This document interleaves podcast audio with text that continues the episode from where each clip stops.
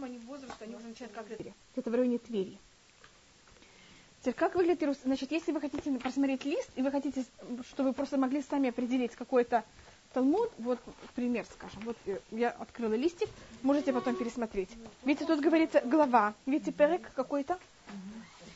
И потом после перек тут у нас есть такая вещь, как халаха. Видите, тут такая халаха бет? Иерусалимский Талмуд, он обычно рассматривается не по листам, как вавилонский, он рассматривается глава, и каждый абзац называется халаха. Видите, тут написано халаха бет? Это не, не, не то, что сейчас халаха. Нет, нет, это как абзац, как, как параграф. Ведь аллаха бет. И когда будет начало чего-то, когда будет такая галаха, тут будет сначала цитата из Мишны, видите, тут написано Матнитин, цитата из Мишны, и потом будет идти Гмара. Потом видите снова Гимель, Матнитин, какая-то следующая Мишна, а тут видите написано Гемара. Тут начинается уже сам Иерусалимский э, Талмуд. Вот, покажите просто как. Значит, значит что, что такое Гемара? Она цитирует Мишну и комментирует. Цитирует Мишну и комментирует. Параллельно. Что, да, да, я, я просто не знала, я начала, я думала, так, еще одна вещь, которая пишется параллельно, это еще две очень важные работы. До того, как мы доходим до Вавилонского Талмуда, это э, Мидраш, Аллах, Мидраш Аллаха. Мидраш Аллаха пишется теоретически параллельно э, Мишнайот. Мишна – это уз, запись устного предания. А Мидраш Аллаха – это какая связь между Торой и Галха. Вот устное предание это одно, а 10 а записание пятикнижья это другая вещь. Понимаете, какие две вещи? Да. Устная Тора и Аллаха. Муше получил на горе Синай все устное предание. А он, и это было, когда он взял и получил Тору на ходу шестого Сивана, когда он сходит потом с горы. А он записывает Тору в последний день своей жизни. Понимаете, какие-то две разные вещи? Это же не совсем то же самое. И Мидраш Аллаха берет и находит связь между ними. У нас есть точки два Мидраш Аллаха. Я рассмотрю только один, один наполовину потерялся. И Мидраш Аллаха у нас, как вы понимаете, на книгу Барышит нет Мидраш Аллаха. Потому что в книге Барышит чего нет? Аллахот. У нас он начинается с 12 главы книги Шмот. И Мидраш Аллаха на Шмот называется Мехильта. Отсюда ляхиль, это то, что он имеет. На книгу Вайкра называется Сифра, на арамейском так называется книга. И это называется Турат Куаним. Тура, которая занимается всеми, Турат Куаним или Сифра, это то же самое. А на книгу Дворым и Вамидбар и Двори называется Сифры. Значит, на арамейском переводе это просто книги. Что такое Мидраш Аллаха? Позже пишется Мидраш Хагада. Есть у нас много Мидрашей Агада. Мидраш Агада с Алифом в начале, не Саем. И Мидраш Агада это пишет, в нем может быть части Мидраша э, Халаха, и в нем также всякие вещи, которые связаны с этикой, историей. Понимаете, как это все возможные другие данные про э, пятикнижие. Это Медраша Гада. Обычно это пятикнижие и также про пять Мегилот. У нас есть э, самый известный Медраш, называется Медраш Раба или Медраш Работ. Он, у нас есть Брешит Раба, Бамидба Раба, Дворим Раба. Понимаешь, что называется работ как на каждый. И на пять Мегилот, и Медраш Танхума, Теперь считается, что были еще очень много мидрашим, которых мы потеряли. Скажем, есть один мидраш, который называется мидраш Татши. Э, считается, что у нас первый лист, который у нас на, он начинается, у нас осталось очень мало от него, начинается словами, что земля должна, должна взять и начать выпускать э, травку. Деши. Это, понятно, что был мидраш, который начинался с первого посука Брешит. А у нас только есть третьего дня створения. А до этого давно что две стики сгорели, у нас ничего не осталось. Я говорю, самые известные мидрашим это Мидраш Танхума и Мидраш Раба. А Мидраш Раба даже есть у вас здесь. Вот э, здесь должен быть один Мидраш Раба. Это очень маленькая часть, это не все. Мидраш Сейз это частично Мидраш Раба. И сейчас, если мы уже начали с этим, я вам также дам Вавилонский Талмуд, каждый может взять какой листик, он, какой он хочет. Потому что я сейчас не... Пожалуйста. Здравствуйте. Это совершенно... Я не выбирала, чтобы у всех была та же самая часть. У каждой из вас другой Вавилонский Талмуд. В Вавилоне они еще сидят и занимаются достаточно много лет. И только в 500 году нашей эры они записывают Вавилонский Талмуд. Примерно в третьем. Это в пятом.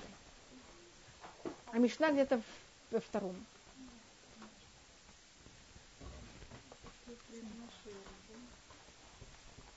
В Вавилоне у них положение снова все относительно, но относительное положение намного лучше. И Вавилон, Вавилон, когда я говорю, это имеется в виду Вавилон и Персия, это единственные страны в Ближнем Востоке, которые не под Римской империей. Понятно, поэтому там положение совсем другое. Понятно, как намного более спокойно. И все эти гонения, которые происходят между евреями и римлянами, туда не доходят вообще. Пожалуйста. Они пишут, что параллель, а, они пишут, что в Израиле, в основном. В Израиле.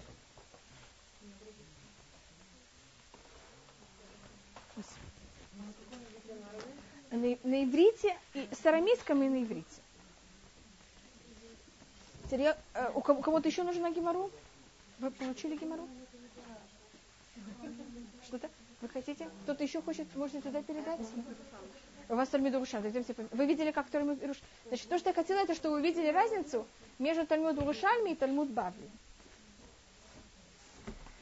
Для того, чтобы ощущать себя большими знатоками Вавилонского Талмуда. Вы понимаете, я смеюсь, мы совершенно ничего не знаем. То, что я вам расскажу сегодня, это будет просто смех какой-то. Откройте первый лист. И увидите, что обычно у вас нет первого листа. Значит, если вы, вы хотите показать, что вы большой знаток, или над кем-то издеваться, можете спросить, что вы учите, э, что вы сейчас учите, говорите, что вы сейчас учите первый лист какого-то масеха. Заметьте, что у вас написано всегда дафбет. Видите, дафбет?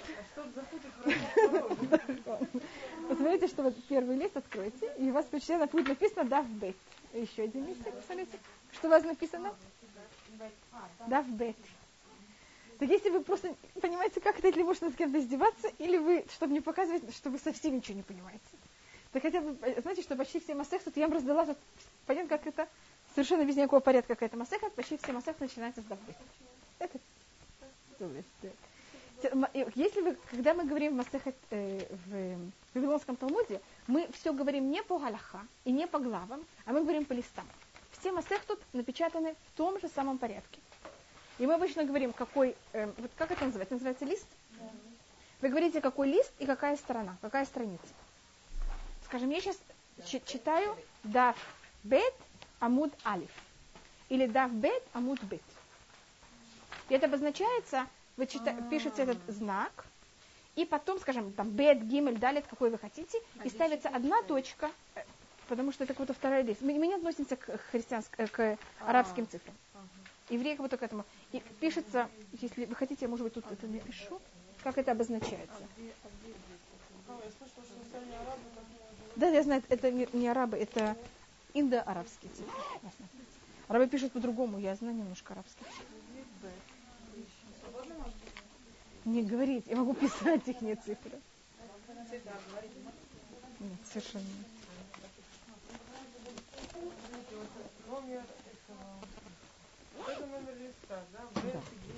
Я, я, я вам пишу, как это обозначаете. Мы пишем, скажем, дав бет амуд алиф или дав бет амуд бет. А, или это может быть амуд бет вот так. А, это две формы, как обозначается. А, здесь этого нет? Нет, этого нет. Это просто я вам рассказываю, как. Значит, если я хочу что-то сказать вам, что находится на этом листе, это как я это вам обозначаю. Это первый лист, значит. Если одна точка, значит первый лист. Или если вы хотите, это, это просто я так пишу бет, чтобы это было понятно, что это не часть слова, а что это просто цифра. А если это будет, скажем, мем гимель, не знаю, там какой-то лист, я напишу, скажем, дав мем гимель, амуд алиф, или мем гимель, амуд бет. Или как вам нравится, или мем гимель, амуд бет. Как вам более нравится писать эти точечки? Кстати, понятно, как мы это делаем? Если я хочу оба листа, так я обычно обозначаю, скажем, если я хочу сказать, что вы сейчас хотите амуд гимель, и первый, и второй лист. Видите, как я это написала? Угу. Так начинается с бет, э, да? Да. Алиф, это только если вы хотите понять, что или над кем-то издеваться, или показать, что вы вообще не знаете. так. И это что у вода, вы уже спрашивали. У нас, если просмотрите, тут не написано сверху, какие комментарии. Это снова для того, чтобы вас всех запутать и проверить, что вы понимаете или нет. Но мы сейчас вообще даже не знаем, кто комментарий это, и сейчас их также не знаем. Так я только могу сказать. То, что у вас находится в середине листа, понятно, как это в середине с обоих сторон? Вот то, что ближе к эм, эм там, где сшивают, бук, сшивают э, книжку, Вот те комментарии, которые рядом с шивом книжки, не на полях, а те, кто рядом с шивом книги, это расщи. Вот это большие, на которых ничего не написано. Это понятно? Вот это расщи. И вот это расщи. А у вас тут написано... Так вы сейчас находитесь в Рабейну Месси. Если у вас написано, значит, у вас что-то не в порядке. Вот это вот. Да, я знаю почему. Потому что у вас э, надарим. Масахат надарим что-то другое. Вот, возьмите Масахат Назир. Ведь Масахат Назир тут ничего не написано, какие комментарии. Извините, что я вам дала такую. Вот, Вот это Раши. Не, не, Рабейну Гершом, кто-то другой. Гершом. Вот это Раши. Вот это расщи. И вот это Раши. И вот это расщи. А, то, что ближе. Тоже ближе. И не написано это. Вы, вы нашли, где Раши? То, что сверху нет никакого заголовка. А ну там э, это самое эти буквы. А вот Что это да? здесь Это это просто... Просто. Это шрифт. Да, это шрифт такой странный. Так это понятно, где находится Раши? А то, что рядом ближе к полям, и сверху ничего не написано, это Тософот. Видите, какие вы сейчас, может быть, мудрые? Значит, мы ничего не знаем, что где. Если... Вот это Вот это Раши, а вот это Тософот. Вот это. вот Они это. начинаются одинаково. Они решили комментировать, в этом случае то же самое. Вот это Вас-. Да, Вот здесь Раши. да. А вот это Рабейну Гершом. Вот это, да. Рабейну Гершом. Есть Рабейну Гершом, есть Рах. Это зависит от каких комментариев. Каждый раз будет что-то другое. Э, В друг... Было по три листа. Что? Три листа. Да. У листа просто есть две стороны. Ну, есть, э,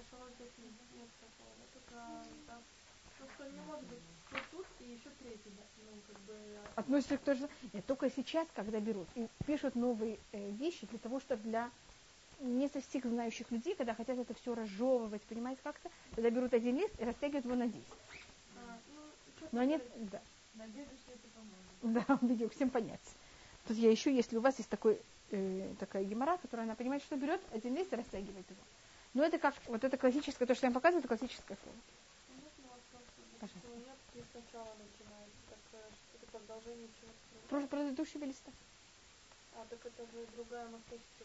Нет, то же самое масахат. Это все масахат кедушин. А, Это все кедушин. это массаж Шифайхат? А, Да. Не, нет, это лист просто. А, да.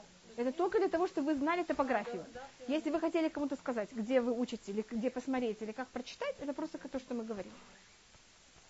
Как вы в России чем вы пользуетесь? Вы хотите показать какую-то сноску. Что вы говорите?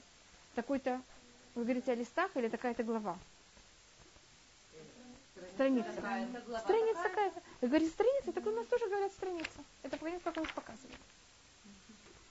В, Геморе, как ра- а, на- Гемора, это то же самое, как Талмуд. Талмуд это на иврите, Гемора это на арамите. Гемора значит учить на арамейском. То же самое слово.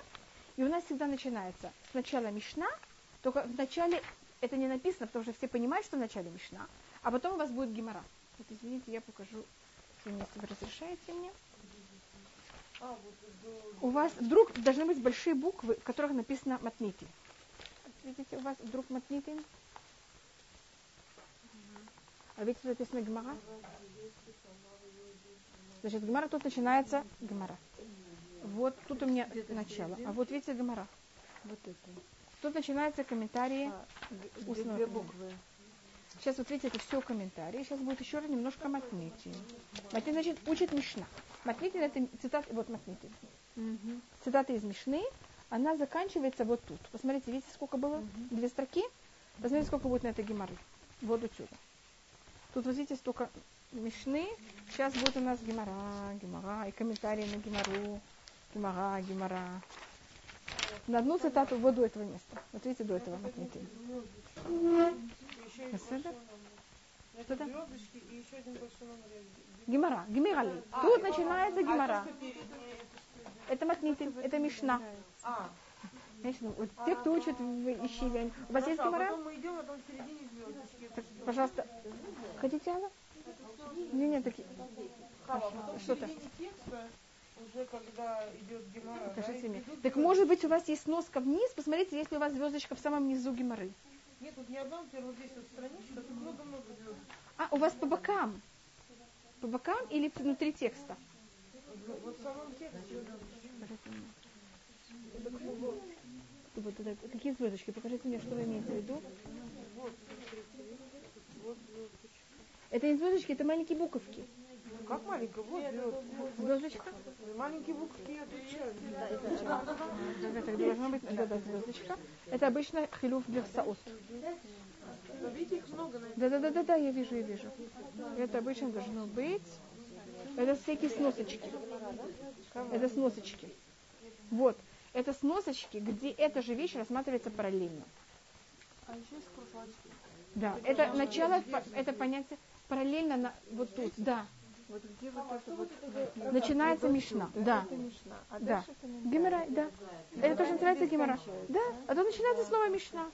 Начинается. Так это понятно немножко, как построена гемора? То есть Мишна, комментарий на Мишна. Да.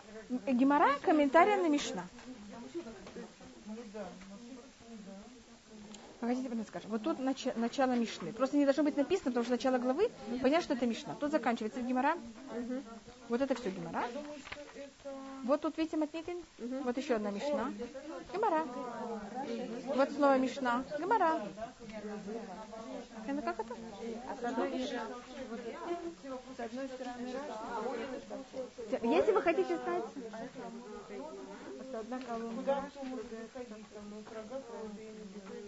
На комментарий. Так я даже посмотреть, о чем тут говорит. вот, здесь это, наверное, А Как это, какая-то масеха? не да. Масеха не да, так это будет, надо еще какой-то рисуночек. Да-да-да, я вижу, что ты есть рисуночки. Да, да, это все связано с законами, что если происходит, сейчас это за- про- что если тума, да. Это как она там, что произошло с тума. Это форма, как это выглядело построение, где была тума и куда она, как она может переходить. Это всякие здания, понимаете, как это, что это было в такой форме или в такой. Тут не говорится, как, э, это оголет. То, что вы сейчас рассматриваете, то, что вы мне показываете, это не неда, это оголет. Это в этих шатрах. Нет, Шатер был такой. Да, но вот и вы заметите, что тут, когда вы открыли, тут написано, какой комментатор. Да. Так это не гемора. А вот это Это Мишна. Потому что на, на это нет геморы. На, на, на оголет нет геморы. Я вам скажу, там на это нет. А в Анамасахат не да, есть гемора. Вот это гемора. Это. Да. Это комментарии на то, что было до этого. Теперь сзади любой геморы, уважаемый, вы увидите вот такие комментарии. Видите, сплошь. Это комментарии на гемору. Если хотите еще что-то рассмотреть в геморе, это я могу вам показать, то, что вы спросили кружочки. Или не хотите, достаточно? можно А такие? Побольше А потому что когда они, они же это писали все от руки, и бу- это все было очень дорого, и бумага была дор- дорогая. И это как это делали? Они не ломают. Поэтому они обычно в очках, я не знаю. Поэтому они железно у всех хватит, и это не. Ну, это нормально. Если, может быть, только еще одна маленькая вещь. И то, что, единственное, что я из этого что-то знаю, это только, если я как-то это рассматриваю, это только в связи с цитатами, как они комментируют Хумаш или вообще Танах. Если видите кружочек, это кружочек значит, что тут есть комментарий какой-то или отношение какой-то к какому-то посуку. Если видите в тексте кружочек, посмотрите, что параллельно этого кружочка у вас на полях между Гимары и комментарии Рашиля Тусафот будет цитата из книг Танаха. Дворы, истории или строков. Вы находите такую вещь? Вот посмотрите, видите тут цитат? Видите тут кружочки? Где здесь кружочек изначально? Нашли? Нашли. Просто он не маленький. Да. У вас есть кружочек. Нет, это какой-то не знаю, но это неправильный кружочек. Вот тут кружочек. Нет, нет. Это, это буква, это мем. Это буковки. Тут у вас нет, потому что тут нет сносок, поэтому я могу сказать сразу, что нет кружочка. А, значит, кружочек. Вот, вот это кружочек. Да, да. И вы видите, тут написано Магилат Эстер. Тут у вас нет, у вас ничего не написано. Тут у вас нет видения, что не написано. Нет у меня сносок. Так у вас... Вот, вот тут твоя икра. Видите, альтифну или алилим? Вот. Что это? Хотите учить Ктав Раши Беседер, но это как будто самостоятельная вещь. И тут на полях еще есть то же самое, что я вам показывала. Помните, когда мы учили Мишнабуа, я показывала, как, что есть носки, откуда это взято из устного предания? То же самое в Гимаре есть сноски, где эта же вещь будет рассматриваться в Мамадите, в Шуханарухе и так далее. Вот эти маленькие буковки, которые вы видели, это показывает, тут на полях у вас есть Эмишпат, Нермицва, который говорит вам, где это место Гимары находится в рассматривается в Шуханарухе и так.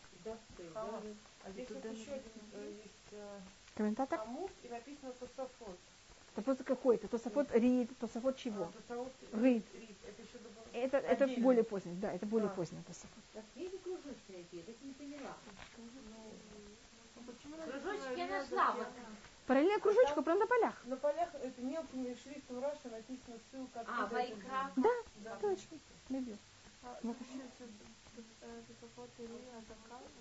Риазакен. Я не поняла, что Это, за это, мы потом это Что посмотрим. Мы еще не знаем, кто, мы, мы не, не учили про Раши, мы не учили о комментаторах Геморы.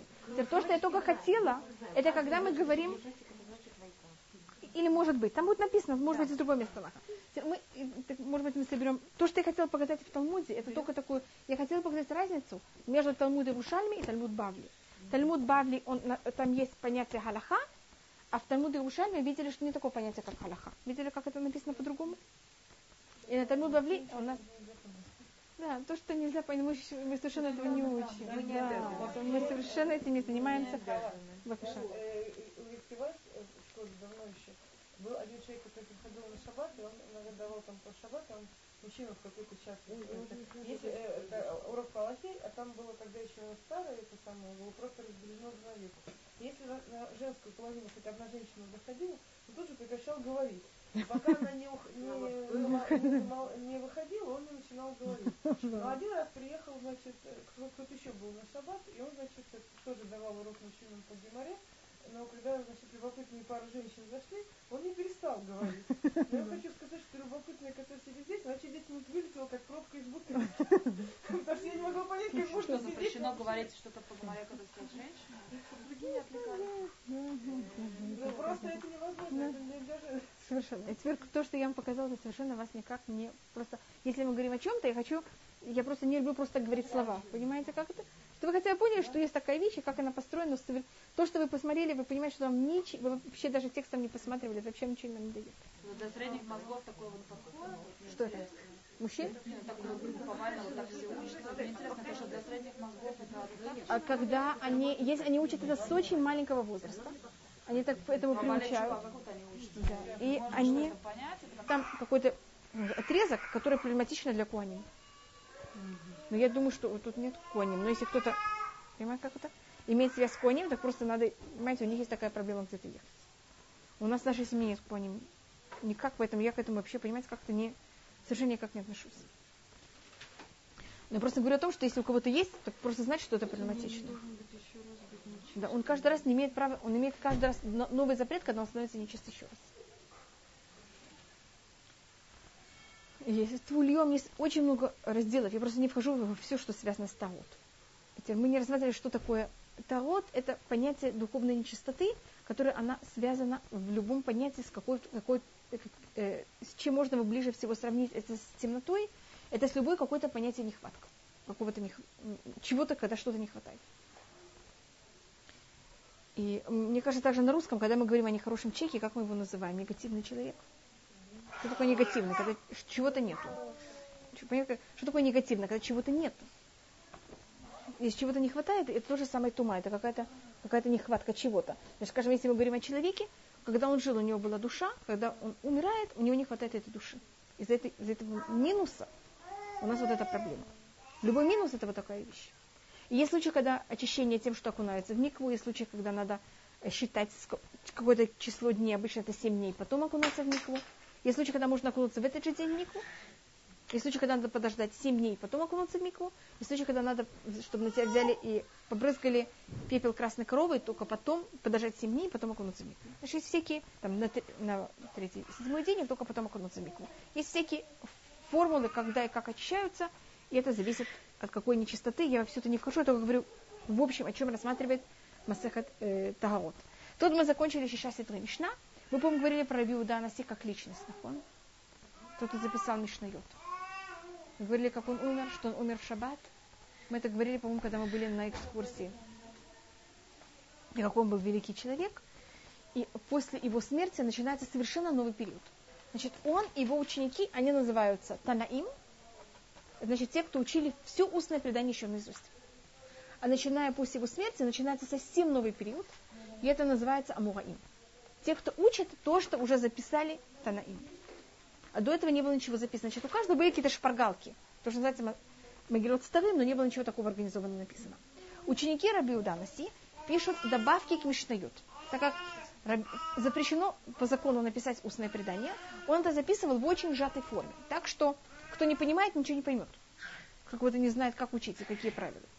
Помню, я вам показала, скажем, в суббот, законы субботы, что у нас есть 39 вещей, которые запрещены, так у них порядок, э, кто сажает, первое это кто сажает, второй запрет это пахать. Теперь вы видите, это же нелогично. Вам первым делом, что вы делаете в поле? У вас когда-то было поле, Соня? У меня не было. Но мне кажется, что если я хочу что-то посадить, что я делаю первым делом? Пахать, потом посадить. Почему же это наоборот? Сказать, что то, что запрещено, это и пахать, и садить, запрещено даже какой-то минимум. Потому что после того, как я посадила что-то, мы обычно потом окучиваем вокруг. Сказать, что не только запрещено пахать, а запрещено также окучивать. Это как они... Значит, если вы не знаете правила, как учить Мишна, вы даже не будете знать, какие можно делать выводы, и как они в порядке, или в каждой вещи вложили еще очень много добавочных данных.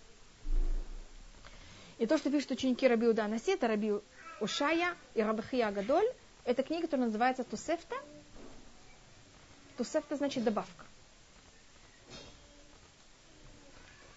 Э, Рабахия, Рабхия, одного звали Рабхия Хагадоль, великий Рабхия. У нас есть два человека, которые называются великие. Раби Лезер Агадоль и Рабхия Агадоль. И Раб Ошая. Его сыновья также. Рабан Камлиэль, у него были также сыновья у Раби Уданаси. Эм, и может быть, я рассмотрю Рабахия, почему он так называется. После смерти Раби Уданаси положение становится снова очень тяжелым. И снова гонения римские просто невыносимы. И за счет этого евреи прекращают, ну, когда очень тяжелые гонения, понятно, что все убегают, все переходят с места на место, и то, что происходит, никто не передание устной туры, оно начинает быть очень нехорошим, и даже не устной, даже письменной, и люди уже не учат. И происходит такой период, что дети, очень мало детей, которые что-то знают. Да что делал Рабихия Гадоль? Он взял, посадил лен, вырос, вырастил лен. Из льна взял и сделал сеть. Эти сети взял и поставил в лесу как капканы. И капканы, понятно, как это, как сети, которые ловят. Словил оленей. Зарезал этих оленей. Мясо отдал для бедных а на шкуре взял и написал свитки Туры. И написал, значит, все пять книг Туры, отдельные свиточки.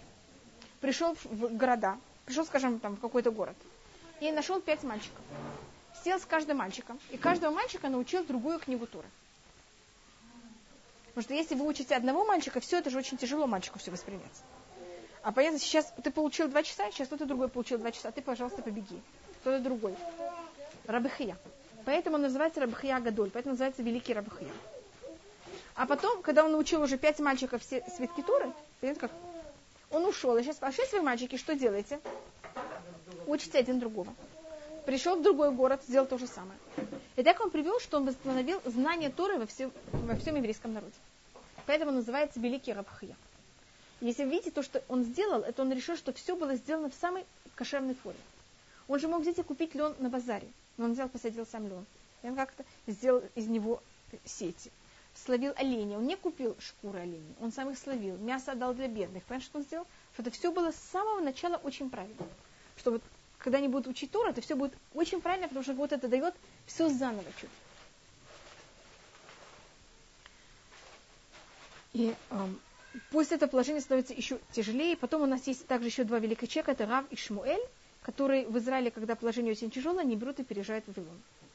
И они начинают там, в Вавилоне все время были ищевод, и в это время там начинаются очень великие ищевод. Сейчас у нас все время был центр Вавилоне, но если вы заметили, до этого момента я о центре Вавилоне почти не рассказывала. Сейчас у нас центр больше в Вавилоне даже, чем в Израиле. Я еще немножко расскажу про Израиль, и потом мы оставим в Израиле и перейдем к Вавилону. В Израиле через два поколения есть такой человек, который зовут его Раби Йоханан. Раби Йоханан он называется. Э, в гонении очень тяжелый. У Раби Йоханана есть много детей, и все они умирают. И то, что он делает, он берет э, косточку от одного своего самого младшего сына, он хранит ее, и люди все в ужасных муках, понимаете, как это там все происходит ужасно, там убийство и беспорядок, и все ужасно. И когда люди сидят шива о своих близких, он приходил с этой косточкой, и он говорил, видите, что у меня было в семье? Вся моя семья как будто была убит, э, умерла, у меня никого нет. И все равно, вот видите, это косточка моего младшего, там косточка или обувь, или что-то, понимаете, что-то, какая-то вещь от своего младшего сына. И вы смотрите, что вот все равно я как-то продолжаю жить, и понимаете, как это есть будущее и так далее. И он как-то всех ставил на ноги. Он был очень красивый. Рав Йоханан. Раби Йоханан, так он называется. Он был очень красивый мужчина. Да, да, не, не Бальзакай. Был очень красивый мужчина. И у него также была сестра, которая тоже была очень красивая. И тогда, как я вам говорю, что в Израиле положение очень плохое во всем. И когда власти слабые, сразу начинают кто быть? Бандиты. Нахон? Так вот, во время между двух войн, когда э, э, белые и красные воевали, сразу были петлюры и все остальное, значит, понятно, что когда власти слабые, вы знаете, что начинается. И там есть очень много бандитов все время. У нас есть, мы знаем имена нескольких из этих бандитов, которые были. И вот был один бандит, его звали Гриш Лакиш. Его имя было Шимон. И он один раз находился с одной стороны Иордана. Вы знаете, какой величина Иордана? Вы были рядом? И он видел отражение Равьохана.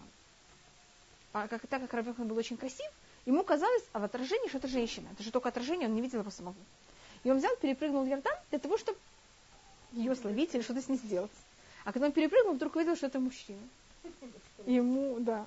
И он сказал Равьоханану, Йоф ехли наши, твоя красота для женщин. А Равьоханан ему сказал, я вижу твое устремление, когда тебе что-то захотелось. Ты был, ты, был согласен идти до самого конца. И поэтому твоя сила и твое стремление, оно для того, чтобы идти заниматься Турой. Хельхаля урайта, твоя сила для Туры. Если ты пойдешь и будешь заниматься Турой, я тебя познакомлю с моей сестрой, которая, как ты понимаешь, она похожа на меня. И Реш Лакиш пошел заниматься Турой, и он становится учеником э, э, Рав Йоханана, женится на его сестре, и он каждую вещь, которую рав Йоханан говорит, он задает на каждый вопрос 39 вопросов. Ну, как это? На каждую вещь. В я там не вхожу, что, как это происходит. Э, Риш Лакиш умирает. И когда Риш Лакиш умирает, Рав Йоханан никак не может себе найти э, как это покой. Ему приводят учеников. И ученики на каждую вещь, которую он говорит, приводят ему столько же доказательств, сколько Реш Лакиш говорил ему, понятно, как это вопросов. Он сказал, мне это не надо, я же знаю, что я прав. Тем, что мне Реш Лакиш спрашивал мне всякие вопросы, этим я же более, понимаете, как-то как будто я думал об этом, и передумывал, и находил, бо- более понимал, что и как. А то, что не поддакивают, это же меня никак не развивает. Ему было очень тяжело, и, и видно было, что он просто не может так продолжать жить, и мудрецы просили, что он умер. Так тот человек, который у него умерла вся семья, и он всех утешал, когда не было Решлакиша, вот эта Тура его держала, и когда не было Решлакиша, он не мог продолжать жизнь. Рассказывается, что когда Решлакиш умер, и он поднялся на небеса, в этот же день другой разбойник, который они были с ним обои главари, главари это называется, разбойников, он тоже умер. И они оба поднимаются на небеса. Рейш Лакиша шлют, как вы понимаете, в рай, а его шлют в ад. И он говорит, что такое в этом мире? Я думал, что этот мир уже мир правды. Я вижу, что это точно такой же мир, как был там. Какая тут протекция. Так ему сказали, ну он же занимался Торой. Он говорит, ну хорошо, я сейчас тоже согласен. Ему сказали, ну это Рейш Ла- Раби Йох- Раби Йоханан и Реш Лаки считается, что они написали э, Иерусалимский Талмуд. Это считается, что из слов был написан Иерусалимский Талмуд. Он написан э, очень ском, скомканно, сжато. Он написан на языке, который нам сложно его понять. И они пользуются языком, который говорили в Израиле тогда. Это был иври- э, ив- особый специфический иврит, перемешан с римским, с, греческим, значит, с латинским, с греческим, с ассирийским и с немножко арамейским. Знаете, каждый период имеет какую-то свою прослойку. И так как потом на такой прослойке никто не говорил, нам очень тяжело понять, что там говорится. Поэтому у нас есть сложность понять, что там говорится. И э, также, так как они были в очень тяжелом положении, тяжело, у них не было времени сесть, спокойно о всем поговорить, понимаете, все расписать. Видите, какие у них были тяжелые жизни. И поэтому мы не очень пользуемся Иерусалимским Талмудом и не, не совсем его понимаем. А если вы хотите понять, как выглядит Иерусалимский Талмуд, я только сейчас принесу.